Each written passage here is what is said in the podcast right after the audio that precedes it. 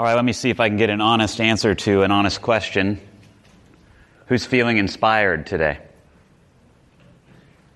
Thank you for that honesty. Not quite there yet. We might want to work on that. Well, I think sometimes we, we think about inspiration, you know, almost like motivation. Meaning, because for me, motivation and inspiration are two very separate things. Motivation is like, you know, the coach before you before you're going out onto the field, they're giving you that speech, you know, and that's that's a little little extra motivation to get you out get you out the door, but it's just it's just like that. It's just a little shot in the arm, a little push out, a little little thing like that. It only lasts long enough to get you out of that door and onto the field. Now it feels good, you know, and if you, if you go to YouTube and just, you know, put, put in there mot- motivational speech or motivational words, there are hours and hours and hours and hours of motivational stuff out there. But anyway, if you listen to it, you feel really good, but it doesn't carry you very far. It doesn't carry you very far. So, so today, and, and, and I'm, i know you're going to be interested to see how I'm getting there from, with this scripture passage, but here we go. I'm, we're going to talk about being inspired in a different way and that in reality, you are inspired in every moment of your life. In every moment of your life, you are inspired. So, just want to set that up for you. Just want you to think about that. We've been, for the past several weeks, uh, working through uh, Paul's letter to the Romans. And as I've said uh, many times, uh, it, it, is not, it is not an easy letter to read in terms of trying to understand it. Paul, uh, Paul writes these incredibly long sentences that have lots of things going on in them. And of course, he was writing in Greek, and so then we get to translate it into English and try to figure out just exactly you know what, what he's trying to say and what words he's trying to use and so sometimes it can get it can get a little crazy because our tendency our tendency is to read the bible like we read you know, a textbook. We look at the words and we go, oh, that's what that means. Well, there's a lot more going on in the Bible than just, oh, that's what that means. There's a lot of context, a lot of history, a, a, a lot of presuppositions that are going on um, that, that really can help make it complicated, but also make it really interesting because then as you get older, as you grow in faith, you, you begin to see different nuances in the text. And every time you come back to read it or you come back to study it, you, you see something a little bit different. And sometimes it can be a lot more challenging, and sometimes it could be a lot more comforting. Or sometimes it might just be a lot more confusing just depending on where you are in the journey. So, so as we're walking through Romans, Paul's been making this argument talking about how the law, and when he talks about the law, he means the Torah, the first, what we call, what we know as the first five books of the Old Testament, or the Hebrew Scriptures. And those first five books are really, they're the centerpiece and the foundation of the Jewish faith and practice. And the law uh, we often think of the law as something that is restrictive. If you think about it, right? If you think about the law about um, the speed limit, uh, I know none of you ever break that law because you don't feel like it's restrictive at all. You know, for us, it's like that's well, that's the minimum speed I need to go, right? That's not maximum speed. I see some of you smiling. I see some spouses looking at some other spouses and raising their eyebrows, so I know that this is hitting home a bit. We think of laws often as restrictive, but the Torah really was given as a gift. And it was given as a gift by God because it was describing, it was supposed to be describing, one, how this community came together how God called this people to be a light to the nations. And then, two, it was describing how they were supposed to live. Like, if you're going to be my people, you will do this. If you're going to be my people, you will do this. It was supposed to be a gift. It was supposed to describe the behavior, even if it was described in the negative, it was supposed to be describing the behavior about how, how a people who are called to be a gift to the nations are supposed to live. But because we're human, we took this gift, we took this gift and we made it, made it into a negative. We made it into a requirement. We made it into something that didn't lift us up or, or call us to come together. We, we used it as something that, that helped push people apart. Because what we said is, you know, if you're not doing this, you're outside of God's purview. So if you're not, and if you're not doing it this way, then you're outside of God's purview. Instead of saying, hey, come on along, this is a great way to live, this is a much better way to live than the way we've been living, it was, no, if you're not doing this, you're out. And so it got twisted. And so Paul, as he's writing this letter to the church at Rome, he's, he's, he's really, he's speaking, he's speaking to the, to, to the Jewish folks there who, who, who have this sort of op, you know, operating mindset with the law. And he's trying to help them understand what Jesus did and how and how, how we turn how we turned the law into something that wasn't helpful because of sin he uses that word. Because of our brokenness, we, we, turned, we turned a gift, the gift of the law into something unhelpful. And what Jesus did with that. Mean, in a sense that we couldn't help ourselves to do that. But in Jesus now, that has all been changed that has all been changed. So he comes through, and we're, the, we're just getting to the eighth chapter. And what he's been in the seventh chapter, last week when we were talking about this, he was talking about this tug of war that goes on inside of us and even in our culture about the right thing to do, whether it's the right thing to do or not. And that we have this tug of war, and often, even when we know the right thing to do, we don't do it. We don't follow through on our, on our plans and desires. I talked last week about, you know, you know, if you have an exercise plan or you have something like that, like, you, you know you need to do it, you have all the reasons lined up, but you just can't do it. You know, even the, even the good plans that I have, I just, I, I can't follow through on them. And so he really comes to this place where it feels very negative about human beings. You know, oh, and he says, oh, this wretched man that I am, could, could I just, could I just die, basically? But then he comes to this. And this is if you have your phone or you have a Bible, there are Bibles all around. You can, you can, you can go find um, Romans in the New Testament. If you open your Bible to the middle, go back to the back third or so, and uh, Romans is right after Matthew, Mark, Luke, John, Acts, Romans. So that's the order there. Chapter 8. And so he says this.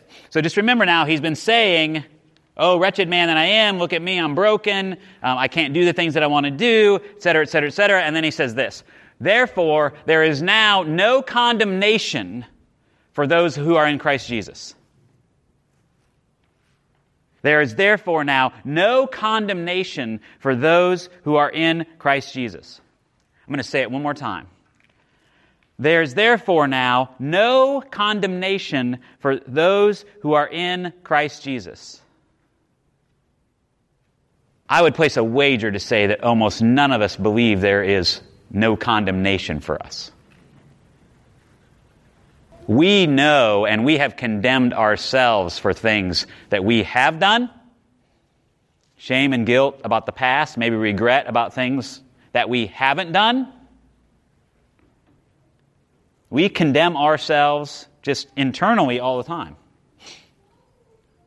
You know, we get angry with ourselves. I should have done that. I shouldn't have done that. I, we, we, we, we, do all, we do all this sort of thing. And, I, I mean, and I'll speak for myself. I mean, I, you know, it's, it's also easy to look around the world or at somebody else and condemn them as well.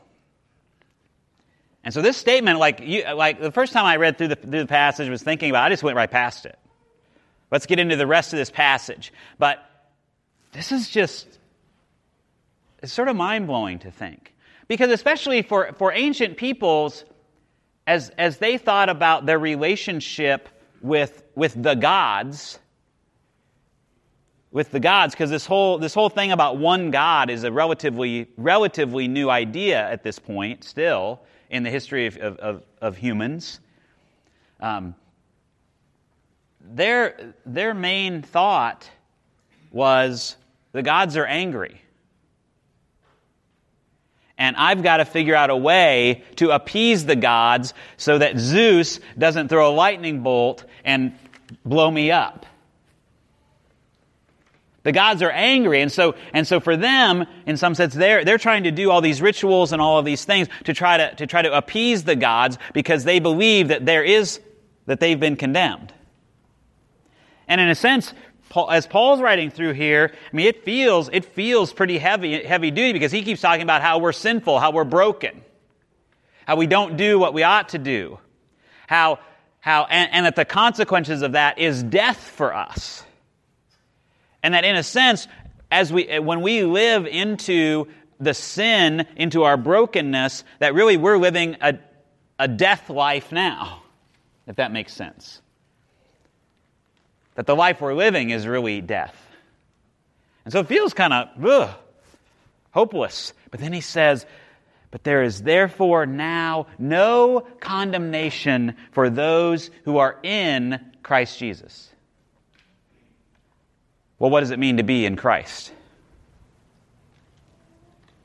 That's the big question, isn't it? What does it mean to be in Christ? I'm going to move on. For the law of the Spirit of life, or because through Christ Jesus, the law of the Spirit who gives life has set you free from the law of sin and death. For God has done, I'm going to read this version, that's up there, just hang on with me. For God has done what the law, weakened by the flesh, could not do. By sending his own Son in the likeness of sinful flesh, and to deal with sin, he condemns sin in the flesh. So that the just requirement of the law might be fulfilled in us who walk not according to the flesh, but according to the Spirit. Did I tell you that he writes these long sentences with lots of clauses in them? I mean, there's a lot going on here. For the law of the Spirit of life in Christ Jesus has set you free from the law of sin and death. For God has done what the law, weakened by the flesh, could not do. By sending his own Son in the likeness of sinful flesh to deal with sin, he condemned sin in the flesh this is where we often, this is where we get stuck a lot.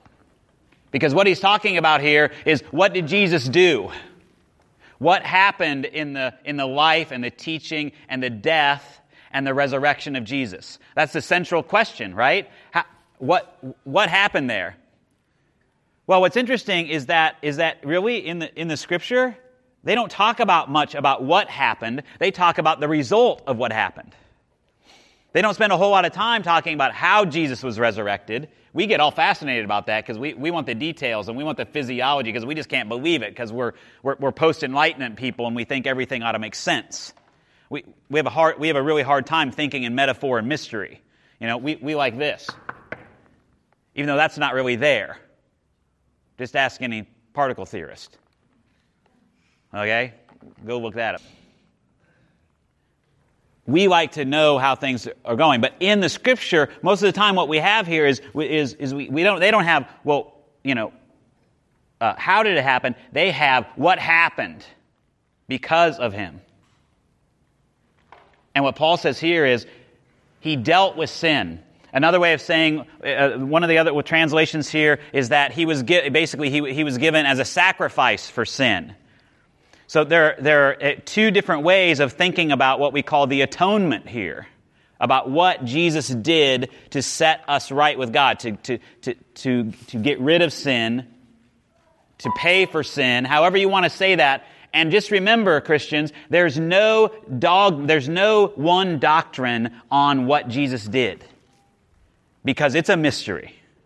But what we know is what, what we hear are the effects of what Jesus did, which is to set us free to be in Christ, to be in the, to have the Spirit live within us in a new way, and to truly live the life that God created us for when God created us in the image of God. So just know that if you're getting hung up on, on the how or on the what happened, it's the effect of it, is what all the early Christians were focused on, on what, on what Paul's focused on here. That it's like it's a done deal. This is this is something in something that something that happened here fundamentally changed our relationship with God and with each other. That set us free from from our constant um, our, our constant actions of turning against God and in some ways against ourselves. For God has done what the law, weakened by flesh, could not do. By sending his own Son in the likeness of sinful flesh to deal with sin, he condemns sin in the flesh, so that the just requirement of the law might be fulfilled, who walk not according to the flesh, but according to the Spirit. For those who live according to the flesh set their minds on things of the flesh, but those who live according to the Spirit set their minds on things of the Spirit. To set the mind on the flesh is death, but to set the mind on the Spirit is life and peace. For this reason, the mind that is set on the flesh is hostile to God. It does not submit to God's law. Indeed, it cannot. And those who are in the flesh cannot please God. And so if you read that, you, and a lot of people have done this because we like to do this. We like to categorize very quickly. That's what we're taught to do in school. Which one of these is not like the other? Which category does this, does this bird go in? This flower go in? Does this thing go in? You know, here's, here's cubism and here's impressionism and here's where all, we like to sort things out. With this, we like to go, oh, okay, so flesh bad, spirit good. No. It's more of a paradox than that. In the, in the passage here, the, the word for flesh is, uh, is sarx, which means flesh. Tough translation. But all throughout Romans, Paul does, is not, does not condemn the flesh because he, he says that, you know, we were, we were made in the flesh, in the image and likeness of God. So the flesh is not evil. But what Paul is, but, but, but throughout this, Paul talks about all the time that we are obedient to something. We are always following something or giving our, giving our flesh to something. And that most often what we do is we give our flesh over to brokenness and to sin. That's what we're obedient to, not obedient to the Spirit. And so it's not that the flesh is the issue, it's what the flesh is obedient to. Again, I mean, this is really nuancy. That's a new word, by the way, nuancy. Um, it's, it's, it's really, it's really, I mean, it's really, it is really hard to understand. But if you think about it, you know, if your allegiance is here, it's very difficult to have your allegiance over here. If you're again, let's go back to the, let's go back to that sports metaphor. If you're signed, if you, if, if, if, if you sign with you know Randolph Macon College to play football, you can't go play football for UVA. Your flesh is obedient over here. And so that's what Paul's saying, is he's saying the problem is with our flesh is that, is that we, we have a difficult time choosing who to be obedient to, and we oftentimes choose brokenness and sin. We choose against other people, we choose against ourselves. But, but what he said is that, but in Christ Jesus, that has all been transcended. That has all been transformed. It, now, now our flesh can be obedient. Because we are now in Christ. We are now in Christ. Because of what Jesus did, because of who he is, because of that mystery of what happened there, we are now in Christ. And you are not in the flesh any longer. You are in what? The Spirit. That's the next thing he goes to. You are in the Spirit, since the Spirit of God dwells in you. And so here's what this means it means you are inspired every single day. Because what does inspired mean? It means in the Spirit. We think inspired means woohoo! Literally means in the Spirit. You are inspired every single day. This goes back to the Old Testament when God, you know, it's talking about God forms up the mud man or the mud person, and God breathes God's Spirit into Adam, the mud man, and he is animated. Adam is inspired and lives. In Christ, then, we are reconnected to that Spirit. Because our allegiance in the flesh has been away from that.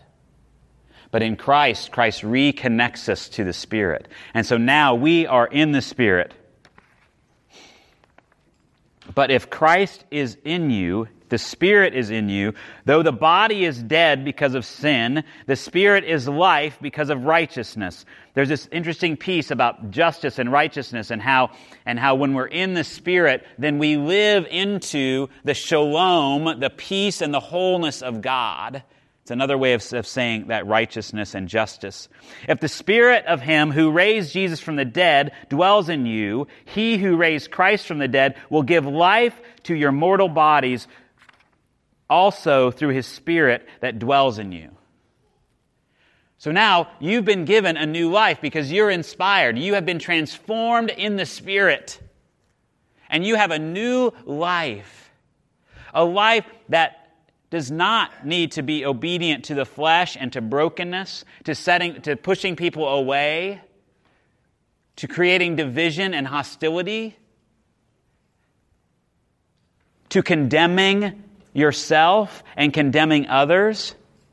When you are inspired, when you are in the Spirit, you can see what God sees. In, and that is that every human being was created in the image of God. Every human being is holy and honorable. Every human being needs the opportunity to grow and to live, to hear this message of hope and grace, and not to be condemned. Because in Jesus Christ, there is no condemnation.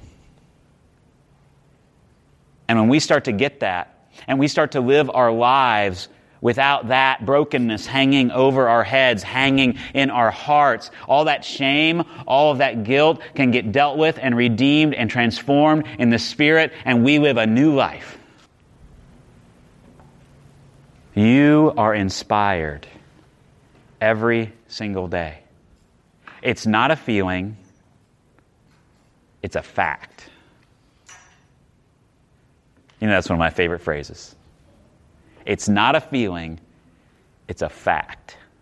You are in the Spirit every single day. You have the opportunity to live out that obedience to the Spirit, to be generous and gracious and loving, to work for the kingdom of God right here and right now. No line, no waiting. Christ is calling you into this new life, and in fact has already given it to you. That's the other paradox. It is already in you, and it is waiting to be shared with the entire world if we will live that transformed in the Spirit inspired life that God has for us. And so that's what I, I want you to invite to be invited into today. I want you to think about whatever guilt and shame that you have, whatever regrets, whatever fears that have been keeping you from doing the things that you want to do with your life, the way you want to bless others with, with your life, the way you want to help yourself and help others, the kind of, the kind of relationships you want to have. Maybe even the kind of business you want to build. Maybe the way you want to show up at work. Whatever it is, whatever guilt, shame, regret, whatever anxiety has been keeping you from doing that, I want you to lift that up to Christ in our prayers today. Because there is no condemnation in Jesus Christ. You are inspired in the Spirit, in that new life to do whatever it is that Christ is calling you to do and to become whoever it is Christ is calling you to be right here and right now.